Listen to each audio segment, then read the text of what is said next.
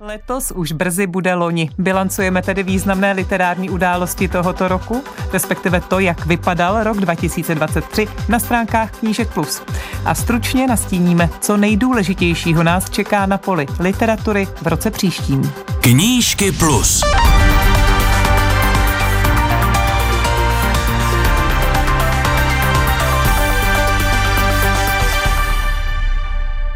Dobrý den a inspirativní poslech vám přeje Karolina Koubová.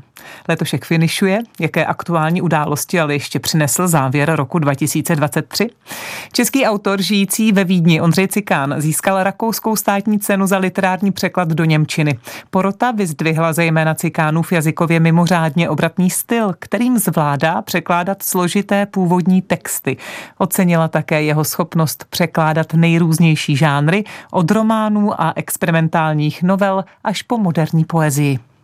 Desítky lidí přišly 25. prosince předpolednem k hrobu spisovatele Karla Čapka v Praze na Vyšehradě, aby si připomněli 85-leté výročí jeho úmrtí. Světově proslulý spisovatel, který byl jednou z nejvýznamnějších osobností české meziválečné společnosti, zemřel těsně před německou okupací Československa v prosinci 1938. Knižní second hand knihobot, který dosud využíval pro prodej knih téměř výhradně e-shop, proměnil svou pobočku v pražských Holešovicích v knihkupectví s knihami z druhé ruky. Nyní si tedy čtenáři mohou vybrat přímo na prodejně. A teď už ke slibované bilanci hlavních témat a událostí, které jsme letos reflektovali na stránkách Knížek Plus. Rok 2023 byl rokem Jaroslava Haška. V lednu uplynulo 100 let od jeho úmrtí a v dubnu 140 let od jeho narození. Fenomen Švejk a proměny dobrého vojáka Švejka napříč různými kulturami i zeměmi jsme probrali s literárním historikem Františkem A. Podhajským. V únoru jsme se ohlédli za smutným výročím roku bojů na Ukrajině. Zajímalo nás, jak se za 12 měsíců propsala tato válka na stránky českých i ukrajinských knih. Víc řekneme za pár minut v souvislosti s letním měsícem autorského čtení, na jehož lvovskou část se vypravila kolegyně Martina Vacková. Teď jsme ale ještě na začátku roku, respektive na jaře, ještě v Dubnu. Po tříleté covidové odmlce se znovu rozjel knižní veletrh v Lipsku. Účastnit se ho mohli, nehledě na ruskou invazi na Ukrajinu, i ruští autoři. Šéf veletrhu Oliver Cile to zdůvodnil tím, že literární akce je otevřená všem, kteří dodržují ústavní principy a kteří bojují za otevřenou společnost. Ruská nakladatelství ani ruské státní organizace ale v Lipsku zastoupeny nebyly. Rovněž v Dubnu byly vyhlášeni vítězové a vítězky ceny Magnézia Litera. Knihou roku se stala básnická sbírka Miloše Doležela. Jana bude brzy sbírat Lipový květ. Poprvé se ovšem udílely ceny i v kategorii Fantastika, kde bodovala Vilma Kadlečková s knihou Mycelium 8, program Apokalypsy. A s jednou z nejvýraznějších českých autorek fantazy literatury jsme mluvili o tom, čím je tento žánr atraktivní a proč ho číst. V podstatě každý žánr to je soubor rekvizit. A rekvizity to jsou nástroje a dají se použít prostě buď dobře nebo špatně. Čili v podstatě na každém autorovi, eh, jestli ty rekvizity použije takovým způsobem v podstatě dětským, že se jenom jakoby opájí tou krásou těch rekvizit, jak to tam všechno bliká, krásně září a k tomu je sci-fi a fantasy právě hodně náchylná, že jako autoři i čtenáři si často užívají ty rekvizity sami o sobě a tím se vlastně vzdalují tomu skutečnému účelu literatury, protože ta by měla přece jenom přinést něco, něco jako nějaký postřeh o životě nebo uh, třeba nějaké emoce nebo něco z našeho světa takovým způsobem, že čtenář to třeba čte a najednou si říká, jo, tadyhle to přesně znám, tahle postava to je jako moje kolegyně, jo, a tahle situace přesně, v který jsem byla. Tadyhle ty střípky života, to je to, je to co dělá knihu do dobrou knihou. A u sci-fi je extrémní nebezpečí, že eh, krása těch rekvizit vlastně okouzlí autory a oni potom vlastně eh, je používají samoučelně. Ale já si myslím, že eh, si to už začínají třeba trochu lidi uvědomovat, nebo i ty autoři, a že tak trochu už vyrůstají z toho dětského okouzlení a že se dá najít správné použití. A v našem literárním bilancování se posouváme do května a to je významný měsíc a rok pro Český rozhlas, který 18. května oslavil z té výročí zahájení vysílání. Uctil ho obsáhlou a výtvarně bohatou publikací s názvem Rozhlasto, kterou jsme pokřtili na světě knihy. A tento knižní a literární festival se zaměřil letos na překračování hranic. Na pražském výstavišti jsme pro vás natočili speciál, kam jsme pozvali hned několik českých spisovatelů a spisovatelek, kteří tento rok rozvířili literární vody. Například Alena Morčtajnová se svou novou knihou Les v domě. Tahle ta kniha je o lžích a ono, když si tu knihu otevřete, tak je to tam i vlastně uvedené, protože tam ten název Les v domě je škrtnutý a je přepsaný na lež v domě. A to je to, o čem jsem chtěla napsat knihu. O lžích, o rodině, ve které lidé obelhávají sami sebe, obelhávají jeden druhého, navenek působí jinak, než jací jsou ve skutečnosti v té rodině. Prostě jsou obklopeni lží, kterou ta hlavní hrdinka vlastně bere za normu a zároveň i za takovou zbraň proti světu. Je to její prostředek, jak přežít, jak doma, eh, tak i v tom okolním světě. A já jsem zjistila z té odborné literatury, že rysy tady toho jevu se prostě shodují, že to má podstatně stejný scénář ve všech těch případech. Na světě knihy jsme ovšem mluvili také o nové detektivce Michaeli Klevisové v Raní oko. Najednou se mi zrodil v hlavě prostě příběh, v kterém jde mimo jiné, samozřejmě není to zdaleka to jediné, ale mimo jiné tam jde o konflikt lidí, kteří se snaží navracet krajinu přírodě, v tomhle případě teda těm vzácným ptákům. A na druhé straně stojí ti místní, kteří tam mají své pozemky a vlastně rozšiřování toho ptačího parku si nepřijí, ale ne proto, že by byli zlí, to není takový ten černobílý konflikt hodných ochránců a zlého developera, ale na obou stranách stojí úplně obyčejní lidé, kteří prostě hájí svoje zájmy. Jedni chtějí na té půdě svobodě žít, postavit si domečky a druzí hold by byli radši, kdyby se to proměnilo v mokřady pro přírodu. A po jaru, jak jinak přichází léto. A to v literárním roce ovšem ohlašuje měsíc autorského čtení. V jeho rámci byla kolegyně Martina Vacková na Ukrajině ve Lvově a zjišťovala, jak se do tamní literatury a do rukopisů ukrajinských autorů a autorek propsala zkušenost války. Odpověděla jí například básnířka Katarina Kalitko. Já stavlю se do Rusie jak do državy okupá okupanta? Já vnímám Rusko jako okupanta po celou vlastně dobu koexistence mezi Ukrajiny a Ruskem, až se bych to ani nenazývala nějaký jako vztahy. Це паразитарна культура, яка зжерла дуже багато українських голосів. Já to vnímám jako vlastně parazitující kulturu, kulturu, která vlastně ukradla spoustu ukrajinských hlasů, která si přivlastnila spoustu spisovatelů, umělců a vydávala je za Rusy a když vlastně se nás ptají, kde jsou vaši laureáti Nobelovy prémie, tak ty byly například popraveni. Já nikoho nemala dotykів z Rosí, na štěstí. Já vlastně nemám, nikdy jsem neměla žádné styky s Ruskem. Mám tam vzdáleného příbuzného v moskevské oblasti, ale já jsem taky v Moskvě nikdy nebyla ani v Rusku a samozřejmě ruské autory jsem četla, něco jsem si z toho odnášela, protože nás vlastně v tom nějakým způsobem vychovávali, ale ta separace od Ruska neproběhla pro mě nějak jako složitě, protože opravdu, já jsem říkala, žádné vztahy jsem s Ruskem neměla a ano, e, momentálně pocituju ještě větší nenávist a zlost. Myslím si, že ruská kultura by teď v Evropě měla by chvíli mlčet, e, vzhledem k tomu, že nedokázala předejít tomu, aby z její země vlastně se splodilo monstrum. Tomu, že krajina přetvorila se na monstrum. A ve Lvově se Martina v rámci měsíce autorského čtení potkala také s českým básníkem Jaromírem Typltem. Ten jí přiblížil svůj březnový rezidenční pobyt v Charkově a hlavně to, jakou inspiraci tam načerpal. Já jsem byl ubytován v jedné z velmi proslulých budov ukrajinských, možná z hlediska dějin ukrajinské literatury je v jedné z nejdůležitějších. Je to budova, která má tvar v azbuce psaného písmene S, tedy C našeho. A ta budova se jmenuje Slovo. Ve 20 letech to byl velkolepý projekt domu, ve kterém budou žít ukrajinští spisovatelé a budou tvořit. Samozřejmě neslo to i nějaké ideologické stopy, ale každopádně to byl hlavně výraz samostatné ukrajinské literatury a nutno říci, že tam došlo k příšerné věci. V podstatě eh, Rusové jim eh, na konci 20. let pozatýkali a postupně postříleli eh, celou avantgardu v podstatě téměř nejsem si jistý, ale myslím, že téměř všechny obyvatele domu slovo.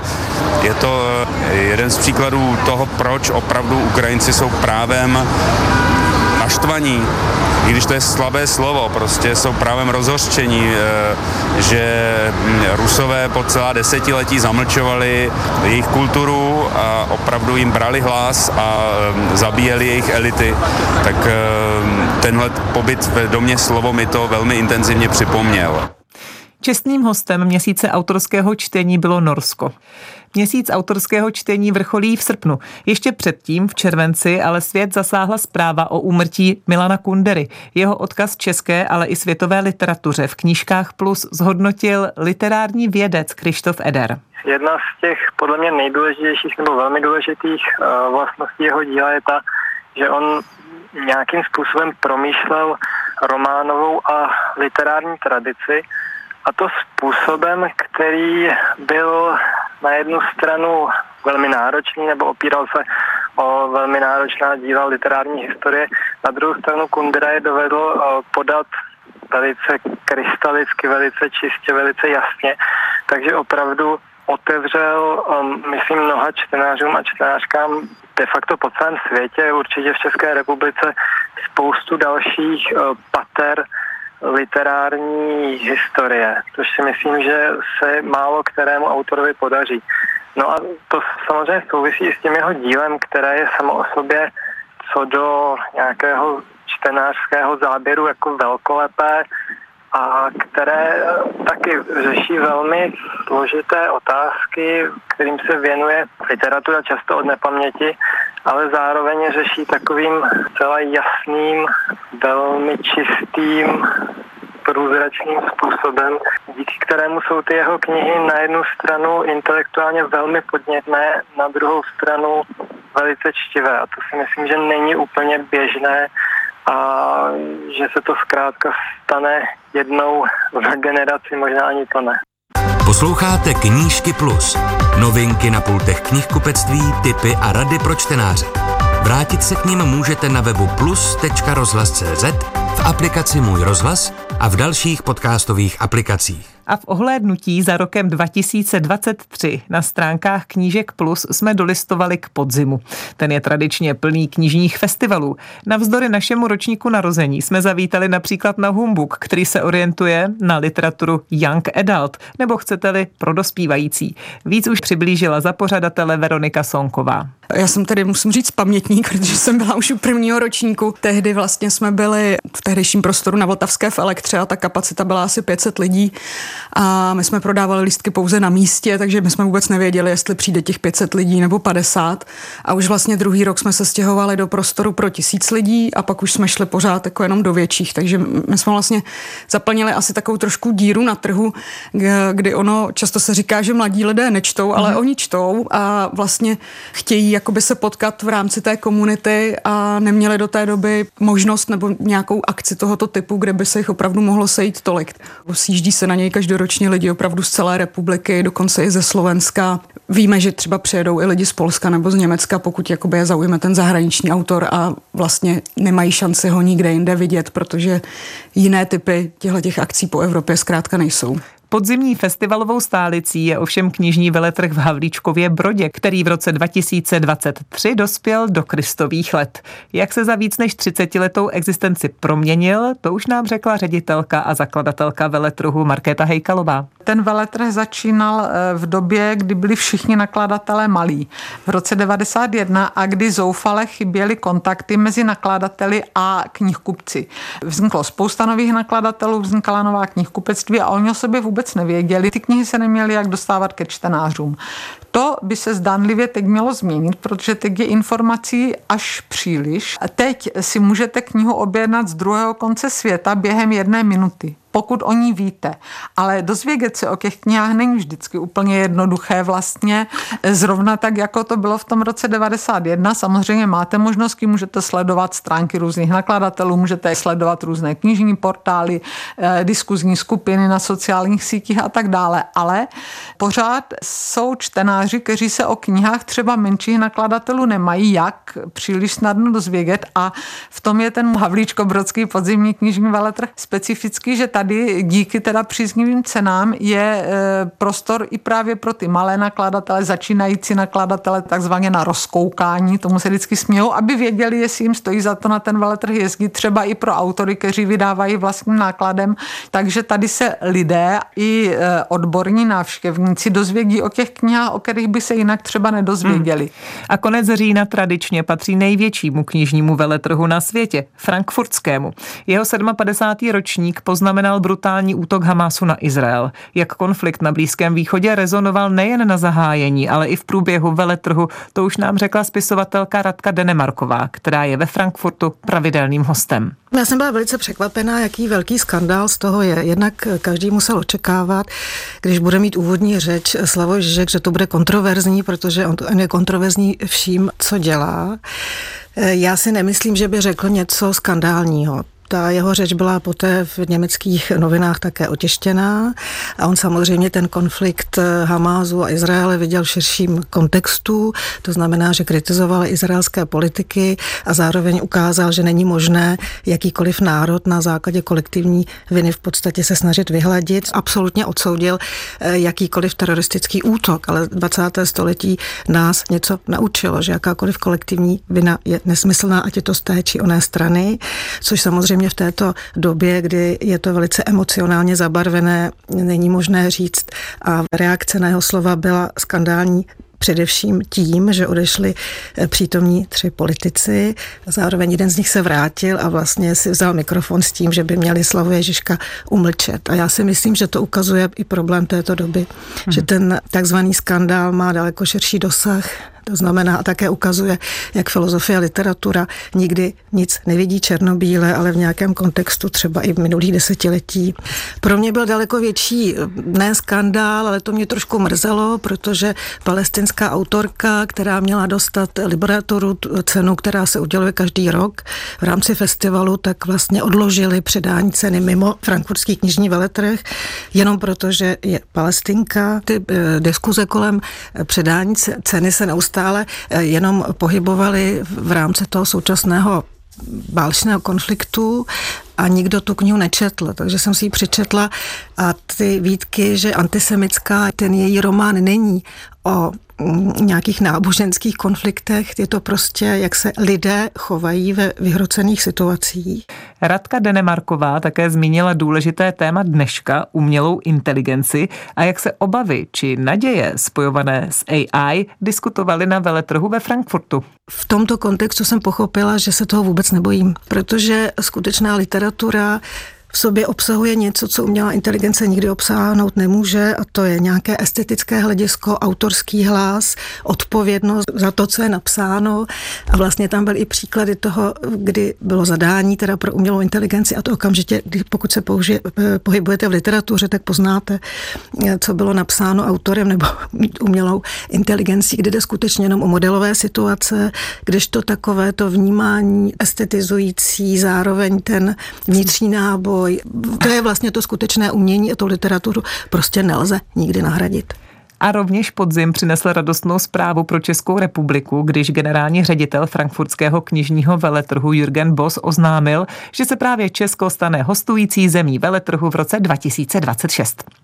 Z Frankfurtu nad Mohanem je čas se vrátit zpátky domů. Podzim přinesl ještě například jméno laureáta státní ceny za literaturu. Ministerstvo kultury ji pro letošní rok udělilo Jiřímu Kratochvilovi za povídkový soubor Škrtiči bohyně Kálí. Státní cenu za překladatelské dílo si odnesla Jarka Vrbová za celoživotní přínos ke zprostředkování norské literatury českému čtenáři a za příkladnou profesionalitu. A tohle ocenění nám také předznamenalo konec roku, který se nese v duchu anket o nejlepší knihy. Na to téma jsme vám přinesli speciál. V něm redaktor Lidových novin David Lanz představil anketu tohoto deníku, která má dlouhou tradici. Zároveň představil knihu roku Lidových novin, kterou se stala to a jen Andrej Sedláčkové. To je kniha, která je samozřejmě mm, zajímavá a, a hodně atraktivní pro čtenáře svým tématem. Protože jméno Malířský to a jen je všeobecně známé, ale e, zase těch detailů z jeho života se až tolik neví. A Andrea Sedláčková se dala tu obrovskou práci a zjistila strašné množství podrobností. Chodila do bytů, kde, kde to jen žila, navštěvovala lidi ve Francii, kteří ji ještě znali a zažili a dala dohromady výborně napsanou knihu, která tím, tím, tímhle vším určitě jako hodně zaujme. A mimo jiný jako vyvrací některé mýty, protože eh, třeba od, Ajen se jako hodně často říkalo, že o sobě mluvila v mužském rodě, tak eh, ano, použila to, ale zároveň eh, všichni třeba ti pařížští pamětníci na ní říkají, že v životě neslyšeli, že by takhle o sobě mluvila. Případně se často říká, že chodila v mužském oblečení, ale už Jaroslav Seifert eh, ve svých vzpomínkách eh, říkal, že když ji potkal eh, na schůzi 9 silu, tak ho překvapilo, že byla v šatech, takže i tím letím je, je tak nějak zajímavá. Svou anketu přinesl také deník N. Za něj pozvání do studia přijala redaktorka této soutěže Irena Hejdová a přiblížila knihu, která vyhrála. Těla Kláry Vlasákové. Já o tom celou dobu mluvím jako o románu, ale ona je to spíš taková rozsálejší novela podle mě. Ta kniha pro mě byla hrozně silná a podle mě asi i tím rezonuje hodně v té společnosti a mezi těmi čtenáři. E, tím, že tematizuje vlastně e, ženské pobývání ve světě, ženské stárnutí, e, nakládání s vlastním tělem, ale i s tím, jak eh, s tím tělem vlastně nakládá ta společnost, což zní tak zvláštně, ale eh, opravdu je to zároveň vlastně čtenářsky hodně vstřícný text, protože to celé popisuje na příběhu vlastně matky a dcery, které spolu mají takový napjatý vztah podle mě ten román vystihl něco, co v současné době rezonuje. Je to právě nějaká ta soustředění na ta žen, ženštější témata, což třeba dřív znělo pejorativně, znělo to jako nějaké ženské románky, tak to už jsme snad zatím. Ale tohle to rozhodně není žádný ženský románek. Naopak je to titul, který podle mě může být hodně vypovídající o tom, co ty ženy zažívají v dnešní době. A do třetice nejlepší tituly roku vybírá i server i literatura, který má ovšem jiná pravidla než dvě předchozí hlasování. Jde totiž o redakční výběr a svou pozornost redaktoři soustředí na knihy, které by mohly neprávem zůstat opomenuty, jako například Metafyzický kurník Xaviera Galmiše. Víc nám o této knížce řekla šéf redaktorka serveru i literatura Jovanka Šotolová. Tak to je zrovna kniha asi spíš pro náročnější čtenáře, takové filozofující zamyšlení Zaviera Galmiše, což je eh, francouzský bohemista a popisuje tam svoji zkušenost, kdy se přestěhoval z Paříže na venkov a začal chovat slepice a vlastně reflektuje ten nový způsob života s takovým nadhledem eh, erudovaného intelektuála, když přemýšlí o tom, jak eh, pozemské je prožívání slepičího hejna. Tak takové bylo listování rokem 2023 na stránkách Knížek Plus. Jsme s Martinou moc rádi, že posloucháte, čtete a soutěžíte s námi už tolik let. Těšíme se na další společná setkávání a tak vás trochu navnadíme výhledem do příštího roku, co přinese a čemu se s největší pravděpodobností budeme věnovat. Nabídneme vám rozhovor s novým ředitelem Literárního muzea, historikem Michalem Stehlíkem. Rok 2024 ovládne jubileum France Kavky, 140. výročí narození jednoho z nejvýznamnějších literátů 20. století jsme si připomněli letos. 100 let od jeho smrti uplyne příští rok v červnu. Už teď se chystají různé akce spojené s tímto jubilem a my u toho nebudeme chybět. Citát France Kavky si ostatně vybral i svět knihy 2024. Kniha musí být sekerou na zamrzlé moře uvnitř nás, hlásá 29. ročník, pro jeho čestné hostování byl vybrán projekt Das Buch, združující německy mluvící země, Německo, Rakousko a Švýcarsko. Tak to jen několik nahozených návnat do příštího roku, na závěr našeho téměř už silvestrovského bilancování. Spolu s Martinou vám za knížky plus přejeme, aby ve vašem osobním bilancování převládaly šťastné události nad nepříjemnými, radost nad smutkem, vlídnost nad záští a dobro nad zlem. PF 2024. Vše nej v příštím roce přejí Karolína Koubová a Martina Vacková.